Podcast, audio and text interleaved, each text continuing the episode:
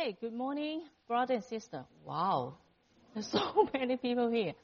Okay, welcome. I saw some old friends and also many of new friends. We welcome to our church. Okay, I hope that the Lord's grace will be with you always. This is my first time to share God's word in front of you. I hope that it won't be the, okay, you think it. Yeah. I'm so glad to have this opportunity to share God's word and also give thanks to God. Today is the fourth week of Advent. It is the candle of joy. And my sermon topic today is be joyful. Are, you ready for the second sermon today? Because you heard already for five witness uh, testimonial. Yes, today really is the day of joy because five brother and brother and sister have baptized to witness that they have accepted Jesus Christ to be their Savior and their Lord of life. We are joyful because you, our Lord Jesus Christ has been born and He is fulfilled God's salvation. And this is the reason why we will celebrate Christmas. My scripture passage today are from the book of Luke, chapter 2, 8 to 14. This is the message of joy. We can find three reasons in these scriptures why we are joyful. First of all, we are joyful because this message tells us that God shows His love. In verses 8 to 10. Would you mind read with me? One, two, three. And there were shepherds thereby. He watched over their flocks an angel of the Lord appeared to them, and the glory of the Lord shone around them, and they were terrified. But the angel said to them, Do not be afraid. I bring you good news that will cause great joy for all the people. The verses tell us that an angel told the shepherds about good news, and this good news is for all for all the people. And the scriptures tells us that the first group of people to hear the good news of the birth of the Savior, Jesus Christ, were the shepherds. They were also the first group of people to see Jesus. They were neither priests or teachers. They were ordinary men as shepherds, but they were blessed. I believe that God chose them and had grace on them because of their pearl hearts. Verses 10 said, uh, verses 10 said, but the angel said to them, Do not be afraid. I bring you good news that will cause great joy for all the people. This good news is not for the shepherds or a small group of chosen people. It is not a secret as well. It is good news for all the people who God made, everyone in the world, including you and me, and all the people around us as well. And this good news will cause great joy for all of us because it is about God's salvation. According to the Bible in John chapter 3, 16 says, For God so loved the world that he gave his one and only son, that whoever believes in him shall not perish, but have eternal life. It tells us that God gave His only Son, Jesus Christ, to earth for our sins to show His love to us. Dear brothers and sisters, we have to be joyful because of this good news. You know, in the beginning, we were all outsiders of God's covenant with His people, the Jews. We were not in God's plan of salvation. But by God's grace and love, we can have this salvation when we convert, confess and accept Jesus Christ to be our Savior and our Lord of life. We can become God's people and can receive God's grace immediately. I believe that every brother and sister can witness that we have experienced God's love and grace in our lives. Of course, we will still face darkness or sadness in our life. But because of God's grace and love, we can deal with it. Dear brother and sister, We are joyful not only because God shows His love to us, but it is also because God brings His hope to us. We can find the hope uh, that God has given us in verses 11 to 12. Can we read together? Today, in the town of David, a Savior has been born to you. He is the Messiah, the Lord. This will be a sign to you. You will find a baby wrapped in clothes and lying in a manger. In verse 11 says, Today in the town of David, a Savior has been born to you. He is the Messiah, the Lord. The town of David was the place where King David was born. This was, was also the place where the Messiah, the Lord, was born. According to the Bible, Micah chapter 5 verse 2. I need you guys to read with me because I don't know one word. Okay? okay, one, two, three.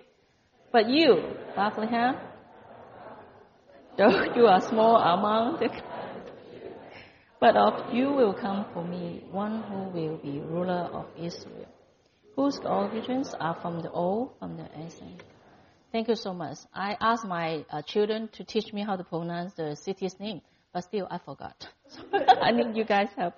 Okay, this verse shows us that God told Micah about the birth of the Savior. In the old time of Israel, the priests and kings were anointed by oil to prove that they were chosen by God as a sign of their position to serve God. You know, our Lord Jesus Christ was a priest and an anointed king. He is the Savior and He is the Messiah, who we are expecting to come again in the future. Jesus Christ admitted that He is the Messiah in John chapter 4. Right. In John chapter 4, verse 25 and 26. Okay, I read to you. The woman said, I know that Messiah, called Christ, is coming. When he comes, he will explain everything to us. Then Jesus declared, I, the one speaking to you, I am he. Jesus is the Messiah that we can see the testimonial when he was in the world. He showed us his spiritual power and the power of forgiveness. He died on the cross and he rose from the dead to prove that he is the Messiah who is the Savior of the world. Dear brother and sister, our Lord Jesus Christ is our Savior and the Messiah. We are expecting for His second coming. God brings His hope to us when we are waiting for Jesus Christ's second coming. Just like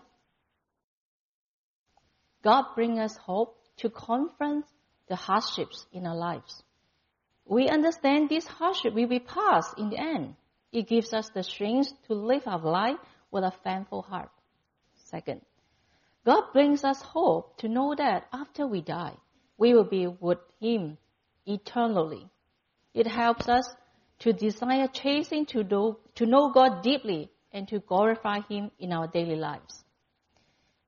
The third, God give us, brings us hope to grow through the difficult times when we lost our loved ones.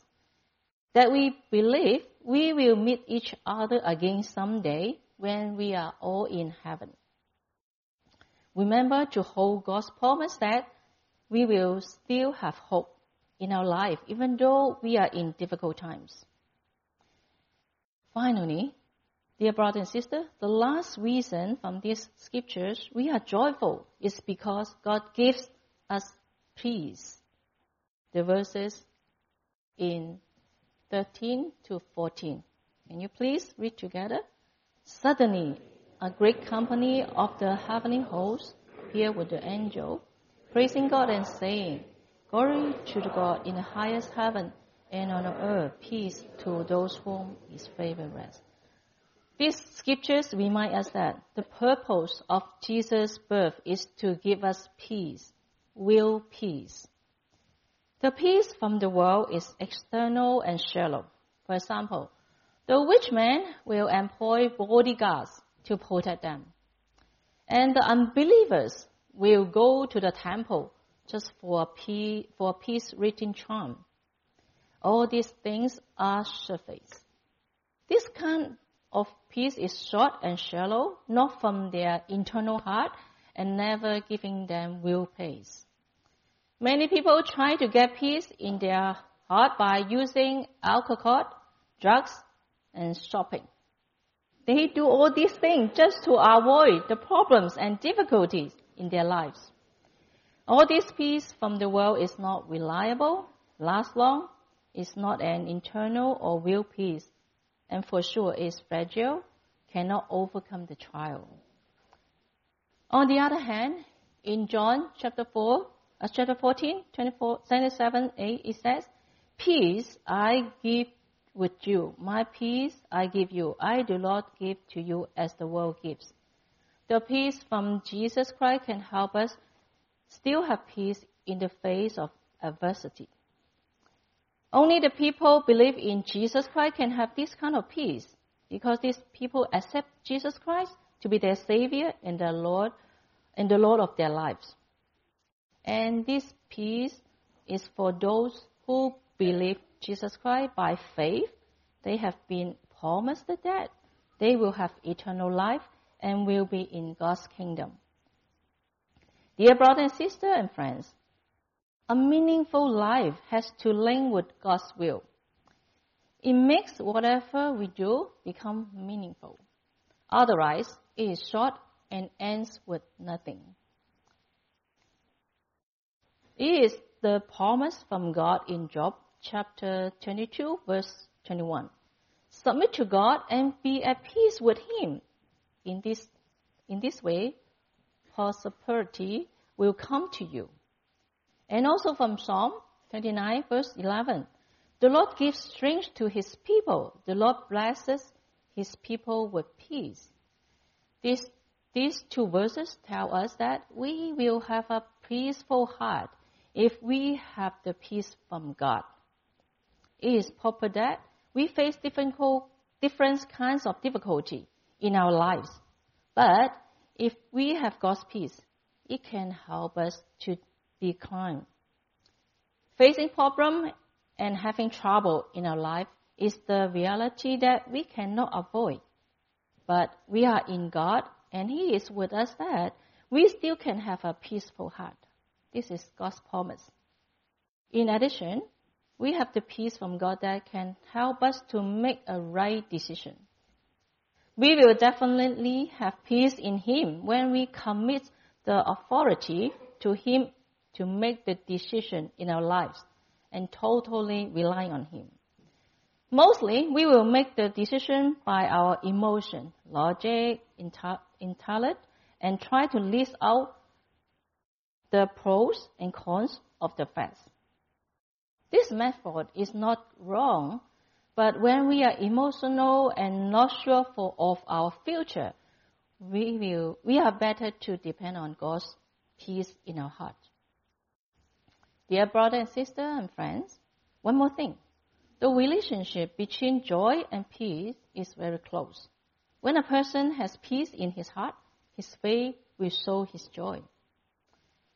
I hope that the reasons above, above, about why we are joyful can help us to be joyful in this Christmas time. You can also be joyful in our daily life. And friends, I hope, I hope that this message can give you a, to give you a chance, opportunity to know God more, and you will make the decision to accept Jesus Christ to be your Savior. Okay, let us pray. Dear Heavenly Father, we thank you so much for your love that you sent your only Son, Jesus Christ, for our, for our salvation. We thank you for bringing your hope to us that we can face the adversity. We also thank you for giving us your peace when we are in difficult times. We have all this by your grace. We give thanks to you.